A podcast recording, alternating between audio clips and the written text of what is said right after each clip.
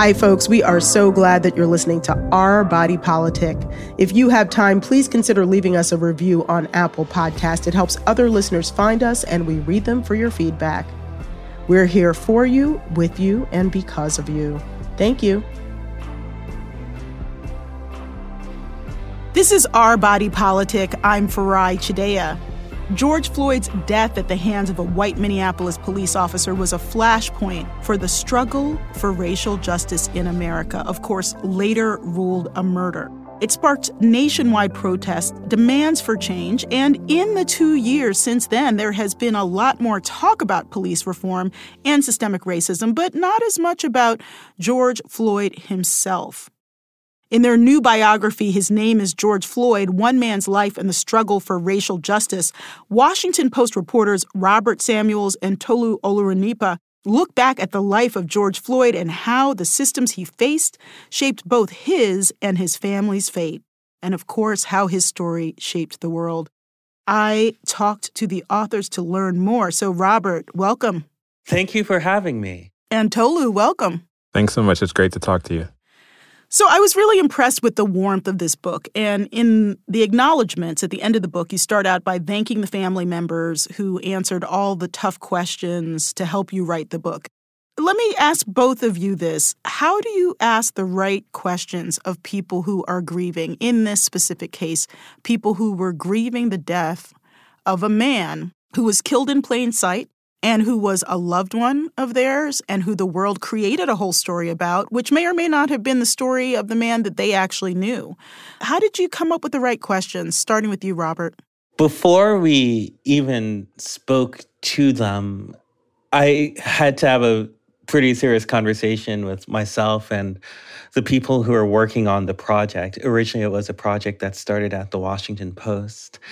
And the first idea that we had was how can we move from a spot where I'm working as an interviewer to a spot in which I'm joining them and helping them tell a story that they felt would be valuable to the public. I had resolved that I would not ask them about the video because I knew the entire world had asked them about that. And then I started to tell them we really want to understand George Floyd. We want the world to see him in the way you saw him. Mm, yeah. And Tolu, how did you make those choices about what to ask under the circumstances? Well, it was also important to me to allow George Floyd's loved ones to talk about him in his moments when he was alive, not in his moments as he was dying. It was important for me to asked him to tell us stories about, you know, what he was like as a person, his humanity. Uh, for so many millions of people who got to see him in his final moments, that was just a snapshot of, you know, seeing one person in their worst final minutes of their life. And George Floyd was so much more than that. So we wanted to hear stories. And that was one of the things that allowed a number of his, loved ones to to open up and to, you know, even openly grieve, but also, you know, have some laughs as they remember the good times that they had. They remember the the humorous parts of his personality. And just allowing them to tell us those stories allowed us to get a sense of his soul. It was important for us to tell his loved ones that we were not just telling the story of police brutality, but we were telling a story of his experience navigating a number of different systems over the course of his life. And we knew that those systems were unfair from the housing system to the public school system to the criminal justice system and the healthcare system. And we wanted to show how all of those systems impacted him and impacted millions of other people like him. This work of yours comes out of a series, you know, George Floyd's America that won a, both a Polk and a Peabody. And so I was struck by like the ways in which you pulled in an exploration of what his life was like with his friends and his dreams for himself. You bring in a lot of different pieces of the tapestry. Um, so, considering that this is coming out of an award winning body of work that already had been recognized, what made you Robert, starting with you, decide this really needs to be a book? Sometimes as a journalist, you know there's more work to be done. And one of the things that became so clear to us as we we're writing was that the series, while good, it did not allow readers to really see the fullness of George Floyd. And when we started to learn about him, his ambitions, and his almost unceasing optimism that he could do something one day to touch the world, we knew that his character could help readers understand just the way so many systems interact and work with each other uh, to hobble those dreams and ambitions. Uh, it gives readers a new sense of people who they might have dismissed or people who were told to dismiss. You know, George Floyd was a boy on the corner. And we thought that the book would be able to do that. And Tolu, you, you have this book in three parts. The first is Perry, and that's the name that George Floyd was called by his close family and friends. Maybe you can just describe who Perry was, where Perry came from. Perry was born in North Carolina in Fayetteville, uh, the the son of a hardworking mother, and his father was a musician. His ancestors had worked in North Carolina for generations, hundreds of years, all the way back to the days of slavery. Um, and he came up in a proud family, a proud family tradition of growing up in the South uh, as part of a large black family. That family had worked hard, but was uh, impoverished in part due to the racism of the past. And his ancestors had amassed some level of wealth, but had it stripped away, uh, in, in, part due to racism at the beginning of the 20th century. And so he grew up sort of poor and knowing that uh, any mistake could lead to having everything taken away. And despite that, he was a, a child who was uh, described to us as happy, cheerful, um, a careful child because he started to get large from a young age and he knew that with his size there would be some stereotypes put on him and some intimidation that some people would feel. So he would always go around telling people that I, he loved them. He would go around, you know, shaking people by the hand as he walked into a room just to put people at ease. He was a jokester. He was playful. He was someone who would try to take his friends' minds off of the hardships of growing up after he moved to Houston's Third Ward, where there was a lot of trouble and crime and poverty and all kinds of different issues. He would be the person to try to make people feel better in the midst of all of this. He would be the people, the person trying to break up fights between people. And he was someone who had ambitions from a very young age. He wanted to be a Supreme Court justice when he was eight years old. And we document in the book how a number of those dreams from you know wanting to go into law to wanting to go into athletics and wanting to go into music those dreams were, were deferred and derailed and, and he ended up you know running into roadblocks as a result of the various systems and the poverty that he was born into uh, but despite that as robert said he was someone who had an unceasing optimism and, and always wanted to touch the world he told his sister when he was 13 years old that he didn't want to rule the world or run the world but he wanted to touch the world. He just wanted to have an impact. He wanted to be somebody who was known for spreading positivity. And either of you might be able to pick up on this. You know, you mentioned his family's history dating back to slavery. I think a lot of people, to be honest, get really tired of slavery bingo, where like slavery shows up as an answer in all of these different occurrences. But the reality is, it does. it was a pretty darn foundational uh, institution which shaped everything in America. But sometimes I think people are just getting tired of hearing slavery. In that context, how do we understand slavery? Uh, I'm going back, as you can see, as part of his narrative.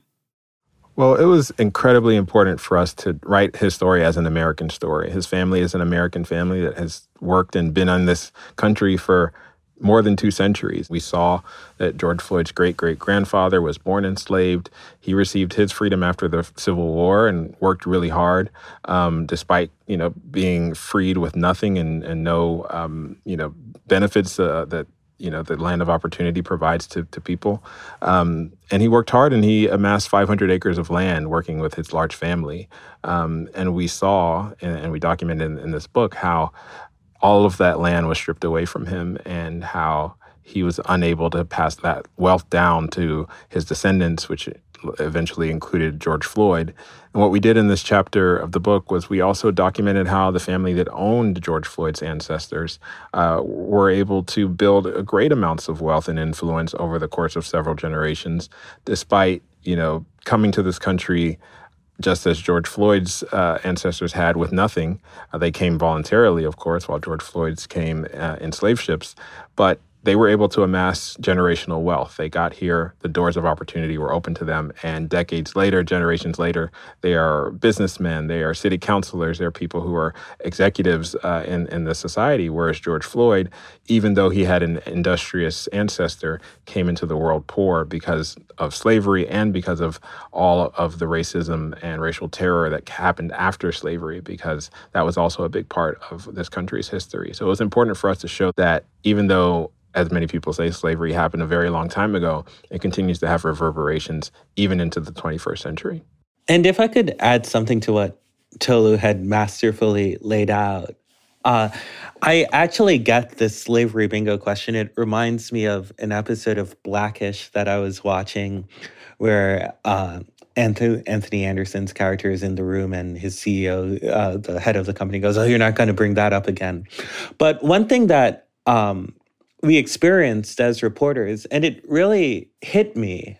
Um, we understand that the country has moved on from slavery. We understand that it's sort of seen in black and white or sepia tones. But when we spoke with George Floyd's aunts and uncles, and they would tell us stories about the things that would happen to them and the explo- exploitation they felt um, as sharecroppers it opened my eyes to this other truth, right? These were not people who are in their 80s and 90s who are talking about the exploitive actions that stripped wealth away from them, even though they were working hard. There are people who are living active lives who are still working. Mm-hmm. And that to me, when you get to see real live people of flesh and blood who listen to the same music that we did, who voted in the same elections that we do, talk about the reverberations of that from times when they can remember. It has a completely different sort of impact. That's Washington Post investigative reporters Robert Samuels and Tolu Olorunnipa. They are the authors of the new biography, His Name is George Floyd One Man's Life and the Struggle for Racial Justice. Coming up next, we continue our conversation with the authors of His Name is George Floyd, plus author K. Ibura on her debut novel for young readers, When the World Turned Upside Down. Plus, on Sipping the Political Tea, we've got the latest on abortion law. That's on Our Body Politic.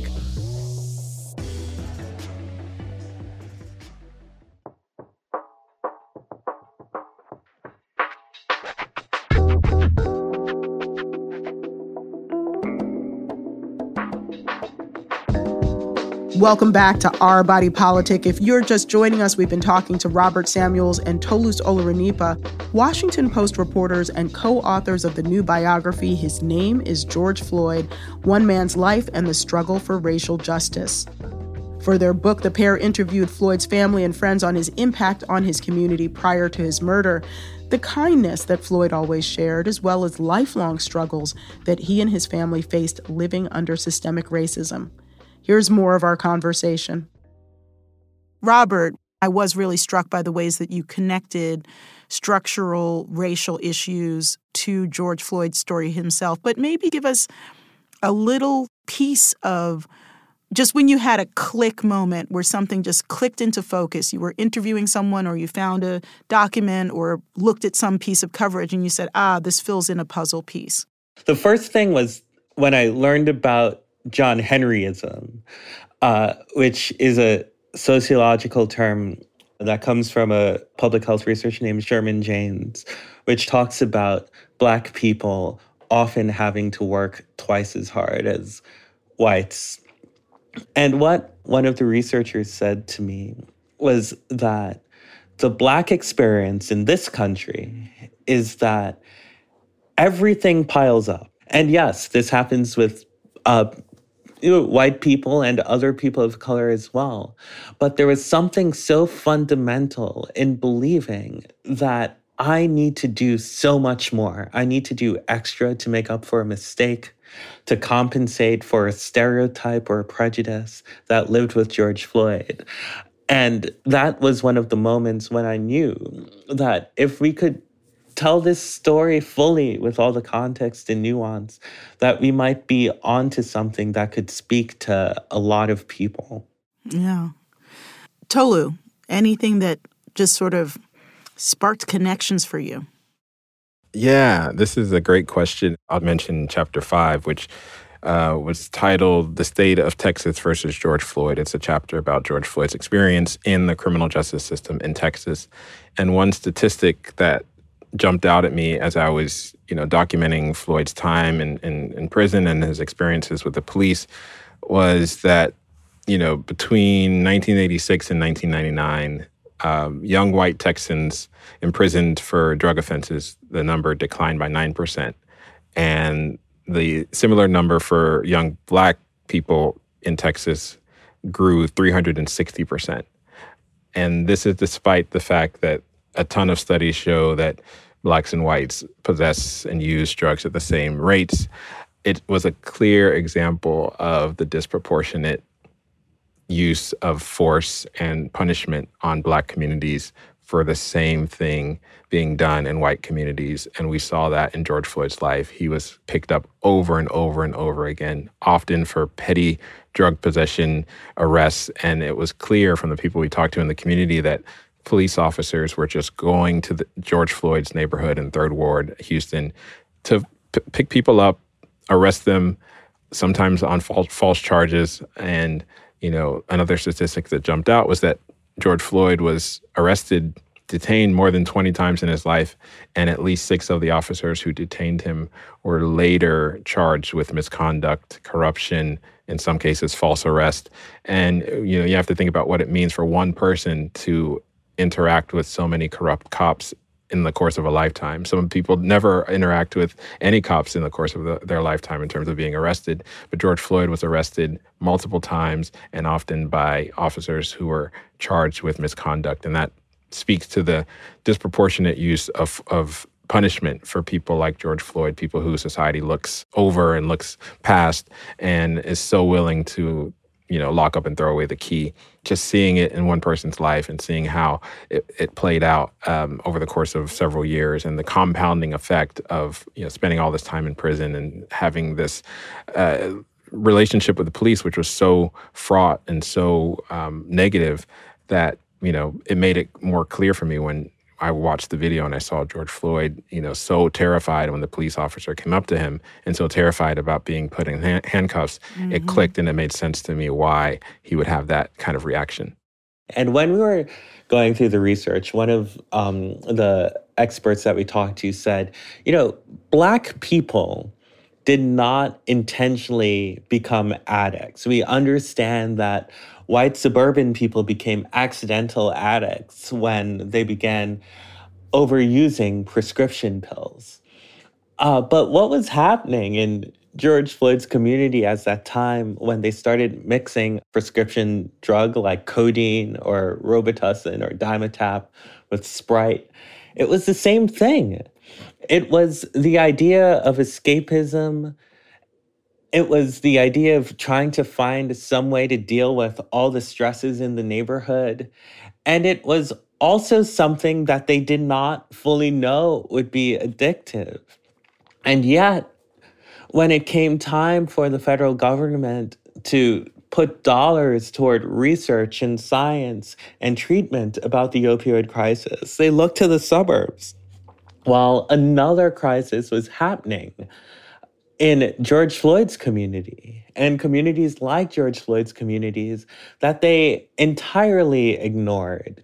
The public health department um, and the CDC and the National Institutes of Health, they all say this. And that was one of those moments that clicked again. It's like so often we hear people say to us, Why are you writing about George Floyd? He was a drug addict. He had a drug dependency, yes, in the same way that many people in the suburbs have a drug dependency. But the way where he was treated and the way it's translated and the image of it is so different because he was a black person growing up in a poor neighborhood and not a white person growing up in a middle class suburb. So both of you are black men and this book is many things, but it's also about humanizing a black man who lost his life in the most brutal of ways. I st- was struck that, it, you know, in the acknowledgments, Robert, you thank your spiritual support network. And Tolu, you talk about how your last name means God is powerful, you know? And what is the role of faith in each of your lives as you do the work of being a journalist, being a witness? Tolu, personally, it was important in George Floyd's life as we saw him wrestle with his faith, and that was something that I could connect with. He quoted from the Bible, his friends quoted from the Bible. Um, for me, you know, this is difficult and sometimes traumatic work uh, to to be a journalist to bear witness to some of the parts of the underbelly of the American promise. And you know, George Floyd had a hard life. He had a hard and heinous death, and uh, for me, knowing you know that there's a higher power, knowing that there's something deeper to, to be committed to, helps to get through some of that, and it, it powers um, my belief that you know there's a power for good that can be done through journalism, through bearing witness, through telling stories. But I, I think you know it helped me to be able to connect with um, you know some of George Floyd's struggles with his faith and his constant striving to do better and to be um, someone who was more committed and more faithful. Um, that was key to, to what I was um, experiencing in, in, reporting the story and in writing. Uh, I wanted to make sure that he was humanized and told with his flaws and told uh, with his his strengths as well, uh, because I think that was key to who he was. Uh, he was a, a full 360 degree human being, and it was important for us to show all of that in in writing about him having faith was so helpful in the process and in every reporting process because it reminds me that we should have faith in humanity, that we're all children of God. But as we were doing the reporting, I kept on thinking of this poem I loved in high school called Yet Do I Marvel by Countee Cullen. And in the poem, Cullen says he has no doubt that God is good, well meaning, and kind. And he ends by saying, Yet do I marvel at this curious thing to make a person black and to bid him sing. And I think about how empowering it can be to use my voice as a reporter to help tell good stories and meaningful stories that despite all I've seen, to exclaim the faith and the optimism and the hope that I see within people.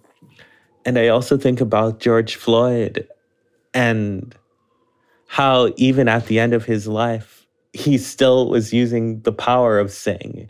He was still saying, reaching out and saying, I love you to people.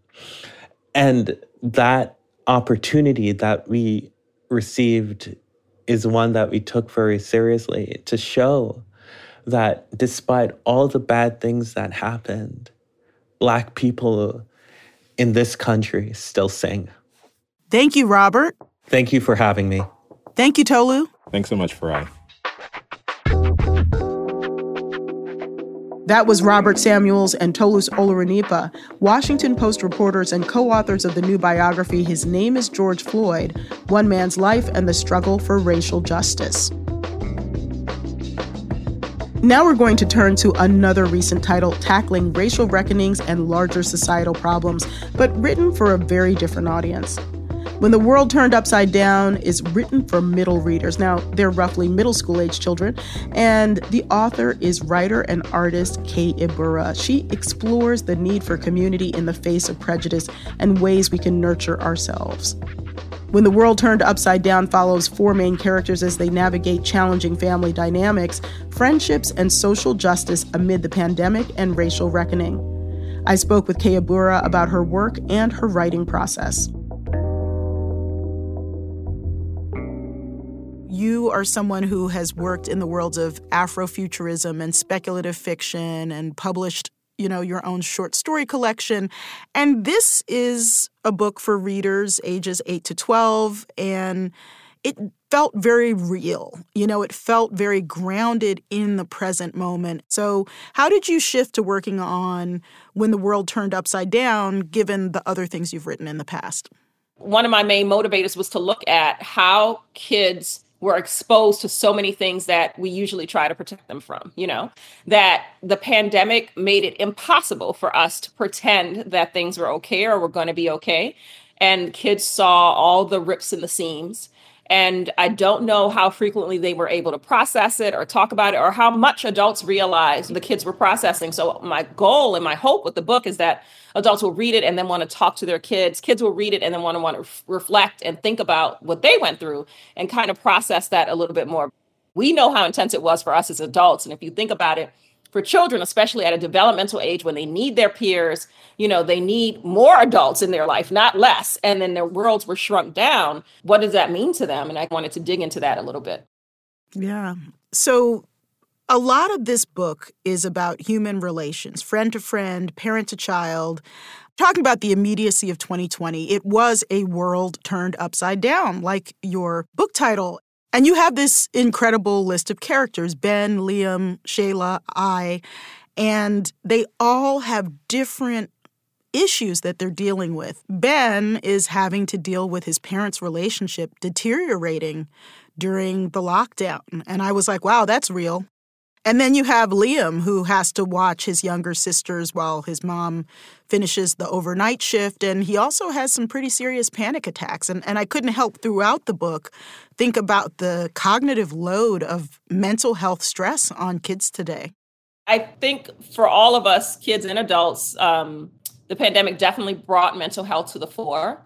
And researching Liam's anxiety issues, I really came to see anxiety on a spectrum. Liam has chronic issues which are debilitating, but all of us are having to, especially at this time of the pandemics, um, manage our mental health and manage our anxiety uh, when the world is so anxiety inducing. And when I say confront, I don't mean change. Obviously, you can't just think things away. He learns how to process it. He allows his friends to contribute to his um, regaining balance when he does have a panic attack. So he, he definitely has so much heart and so much love. And he's willing to confront his mental health issues in order to be a contribution to his family, to his community. And um, I, I really do love Liam. In addition to all of these characters and all of their issues and the pandemic, you also have the group addressing violence against Black lives and, you know, what that means. And and I couldn't help but think about the stories that we've done about banned books. So how did you and your editor or publisher think about like oh we're going to talk about violence against black lives and social justice in a time where books are being banned i was or am maybe both kind of low key terrified about being banned.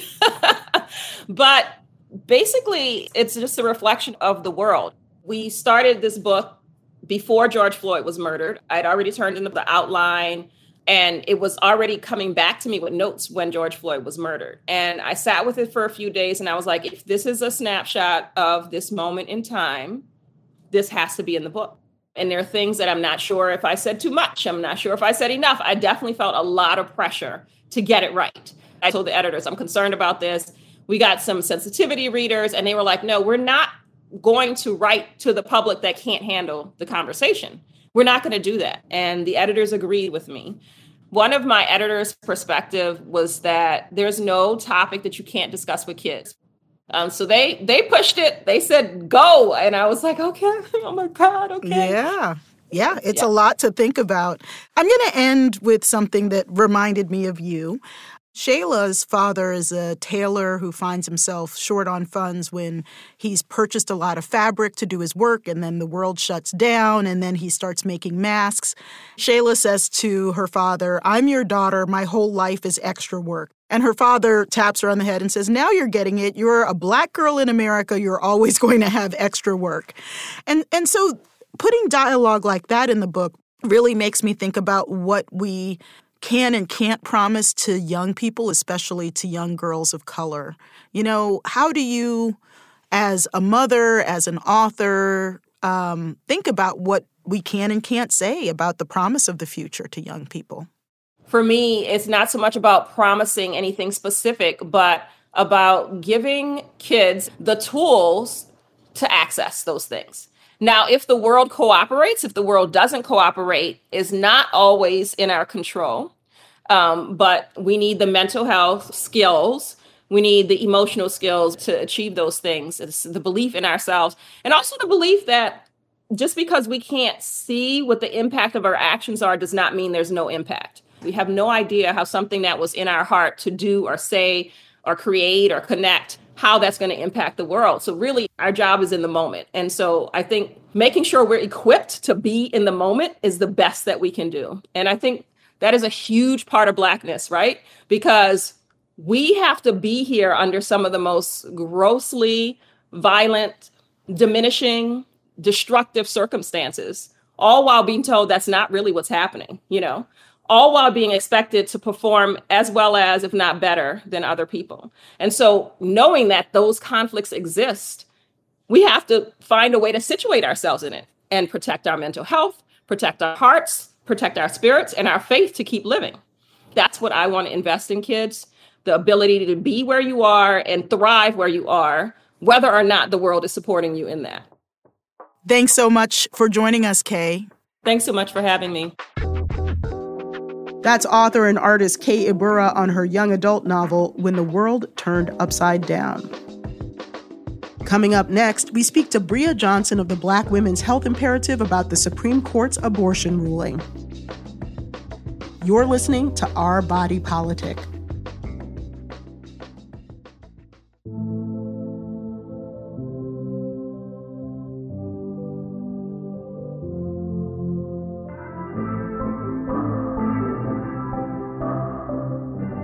Each week on the show, we bring you a roundtable called Sippin' the Political Tea. Joining me this week is Bria Johnson, the Reproductive Justice Coordinator for the Black Women's Health Imperative. And this week, we're discussing the fallout of the Supreme Court decision in the Dobbs case, which overturns Roe v. Wade, and what this means for Black women, women of color, and all women and birthing people. Bria, welcome. Thank you so much for having me.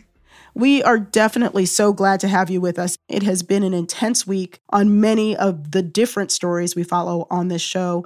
In the House committee hearings about the January 6th insurrection, we learned that the president wanted to go directly to the Stop the Steal rally, key members of whom were heavily armed and preparing to storm the Capitol. According to sworn testimony, he tried to grab the steering wheel of a Secret Service vehicle when he didn't get his way. At the same moment in history, we're seeing a complete realignment of what women can expect from reproductive law and healthcare in America. I want to play a little bit of an interview that CNN did with Kanika Harris, the maternal health director of the Black Women's Health Imperative, and someone who you know. Uh, she has a PhD and a master's in public health, and here is how she describes her personal journey around abortion.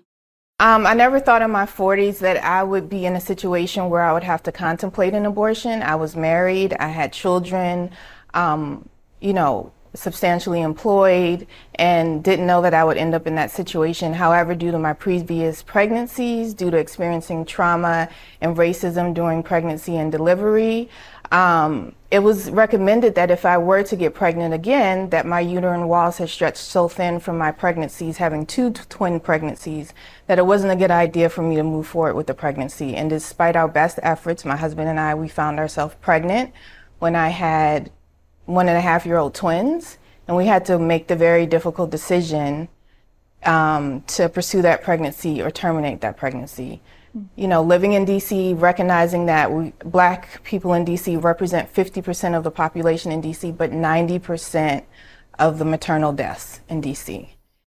And Bria, again, this is a colleague of yours talking about what it's like as a mature woman with kids in a marriage to have to look at abortion as a way to save her life. And the many women in the nation's capital who don't um, survive their pregnancies, you know, and, and of course, the nation's capital is governed essentially by the federal government with a local government that doesn't have the same powers in many cases as many local governments. Um, we know that the majority of women who have abortions in America already have children. And this was a medical decision made against the backdrop of the deaths of Black childbearing women and birthing persons.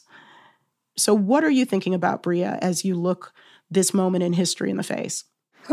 We know that this is going to increase maternal death.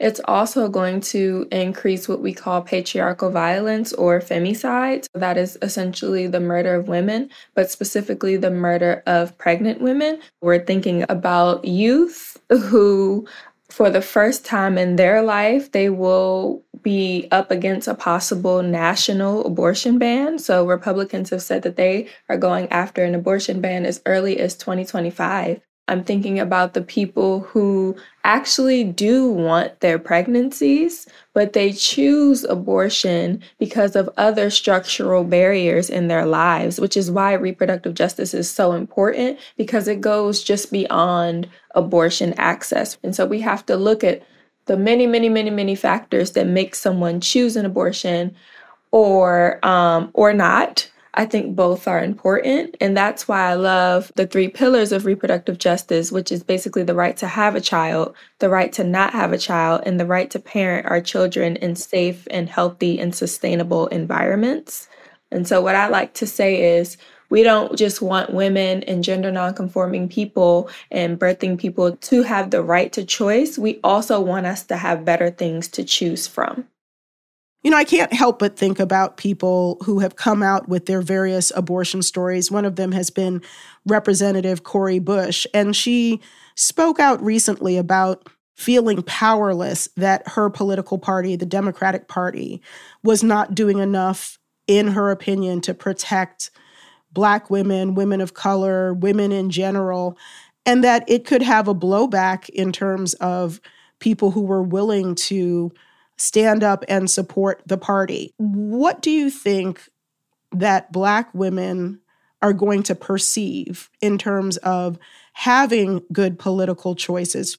I'm seeing a lot of people turning away from the idea of voting at all because they're mm. not seeing their material lives changing. There are people who truly believe it doesn't matter if I vote or not. I think a lot of people are like, all right, you told me to vote. You told me to do this and I did that. And now so much is still on the line, right?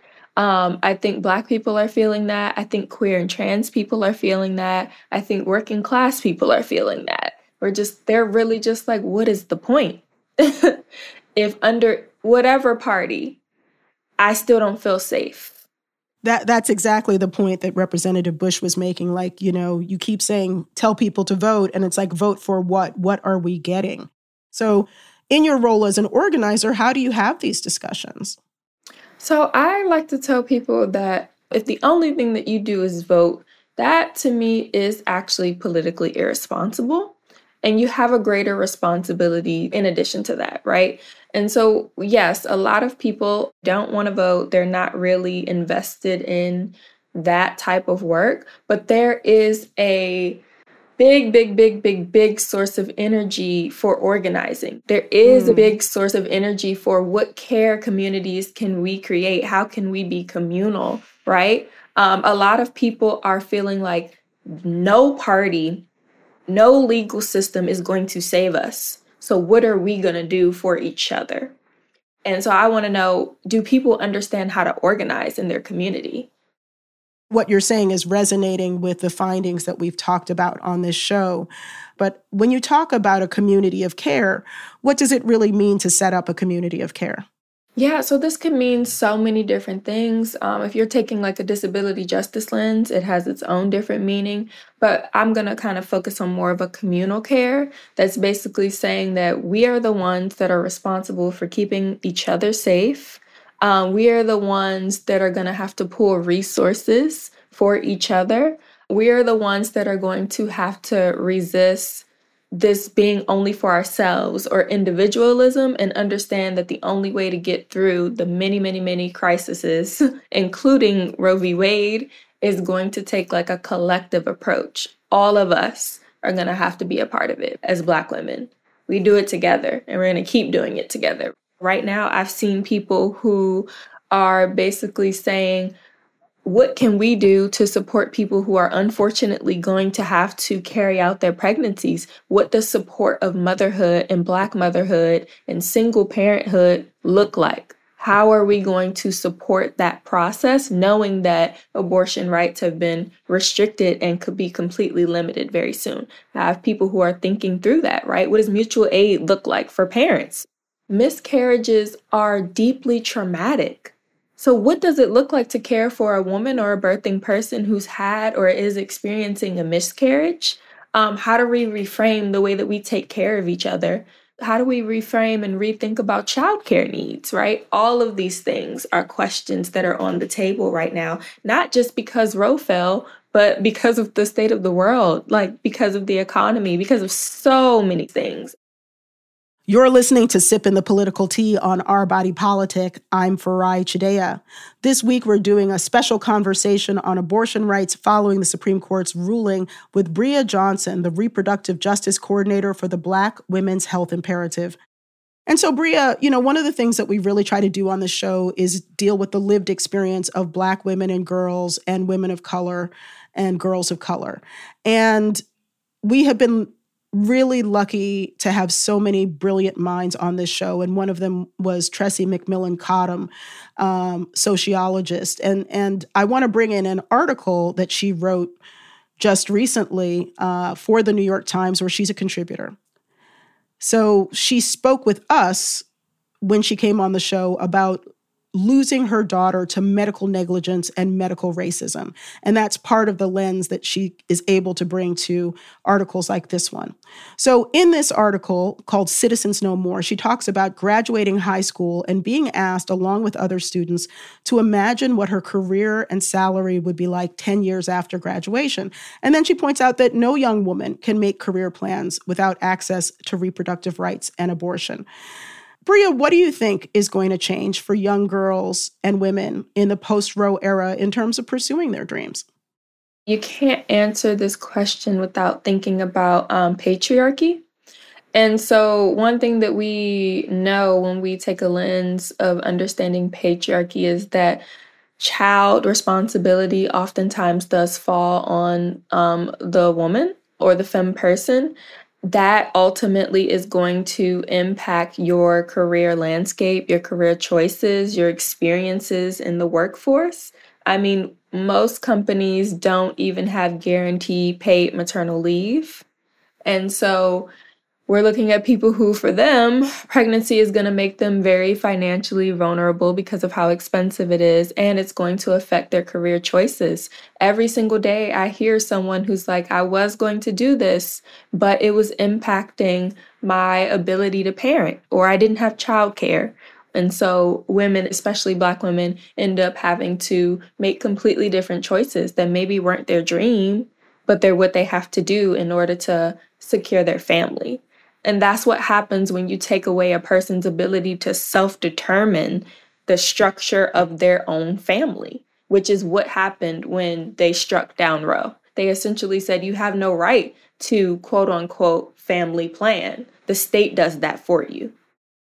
I'm going to go back along these lines into that article by Dr. Tressie McMillan Cottom. And she wrote about Starbucks, saying, quote, months before the decision was officially handed down, Starbucks also issued a statement vowing support for employees who seek abortion care.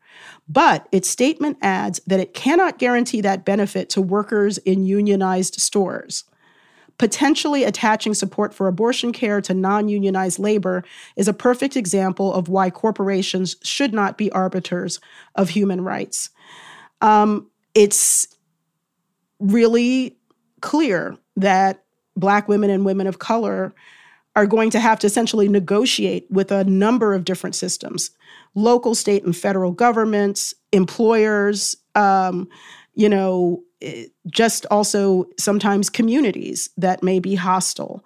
Um, so, circling back to kind of where we started with communities of care, how do you see communities of care building and evolving to meet this current moment?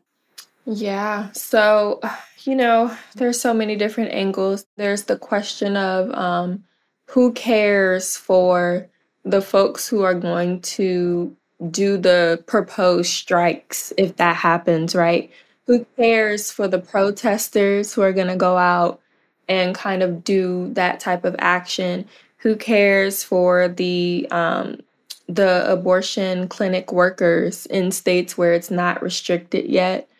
How do we make sure that the people who are trying their hardest to support access to abortion are also not, you know, losing their total livelihood in the process? I think that's one way of thinking about how you establish community care is thinking about the people who risk themselves for you to have access to something or for you to have a right. Mm-hmm. Secondly, really, really getting serious about a return to communal culture. Maybe there's going to have to be some situations where we rethink the way that capitalism is making us believe we are supposed to live, you know? Maybe it's okay for single mothers to get together and all live in one home and support each other and take care of their children in that way, right? Maybe it's okay to establish care networks in your own neighborhood where you learn your neighbors and you develop relationships with your neighbors and you take care of each other. What are the mutual aid groups around you that can support emergency funds? And how do we pull those resources together? Rethinking how we're taught to care and where we're taught to put our money and resources to. That's going to be really important if we're going to say that we want a repro justice future. I want to play one last clip and wrap up with Vice President Kamala Harris, who also weighed in. Today's decision calls into question other rights that we thought were settled, such as the right to use birth control, the right to same sex marriage, the right to interracial marriage. So, the right to use birth control, to same sex marriage, to interracial marriage.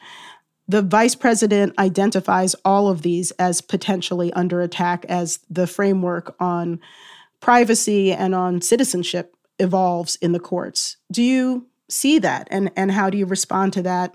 Oh, it, it's not potentially, it's already happening. They may not have struck down particular court cases just yet, but you can look at places like Florida and other states that have put forth very anti trans and even anti gay bills. Um, you can look at the uptick in anti critical race theory bills that just mean anything Black history, right? And then you see just attacks on anything that is not falling in alignment with their vision for the world. And I think it's really important to name that because when we talk about reproductive justice, we're very clear that this is a vision that we have for the world that we want achieved. We say we want a repro justice future.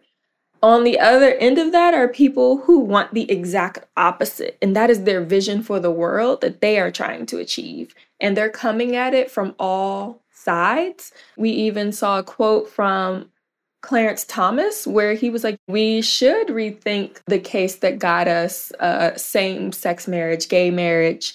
So they're already telling us everything. We're coming after everything. We've even seen some conservatives who have come out and said they're also interested in going after IUDs. They're also interested in going after contraception. They're also interested in going after Plan Bs as well.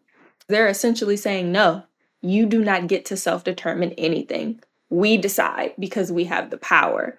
And that is what we are up against. This is a full fledged attack, and this is just where they are essentially starting. And that's why, um, as organizers, we say if one of us isn't free, none of us are free. And we mean that literally because when one person's rights are taken away, they usually want to keep going. It doesn't usually stop there, but I'll stop there. Bria, thank you so much. You're very welcome. Thank you for having me. That was Bria Johnson, the Reproductive Justice Coordinator for the Black Women's Health Imperative. Thanks for listening to Our Body Politic. We're on the air each week and everywhere you listen to podcasts. Our Body Politic is produced by Diaspora Farms. I'm the executive producer and host, Farai Chideya. Our co executive producer is Jonathan Blakely. Bianca Martin is our senior producer. Tracy Caldwell is our booking producer. Emily J. Daly and Steve Lack are our producers. Not Tina Bean and Emily Ho are our associate producers. Production and editing services are by Clean Cuts at 3Cs. Today's episode was produced with the help of Lauren Schild and engineered by Carter Martin and Archie Moore. The program is produced with support from the Ford Foundation, Craig Newmark Philanthropies, the Charles and Lynn Schusterman Family Philanthropies, Democracy Fund, the Harnisch Foundation, Compton Foundation, the Heising Simons Foundation, the BMe Community, Katie McGrath and J.J. Abrams Family Foundation, and from generous contributions from listeners like you.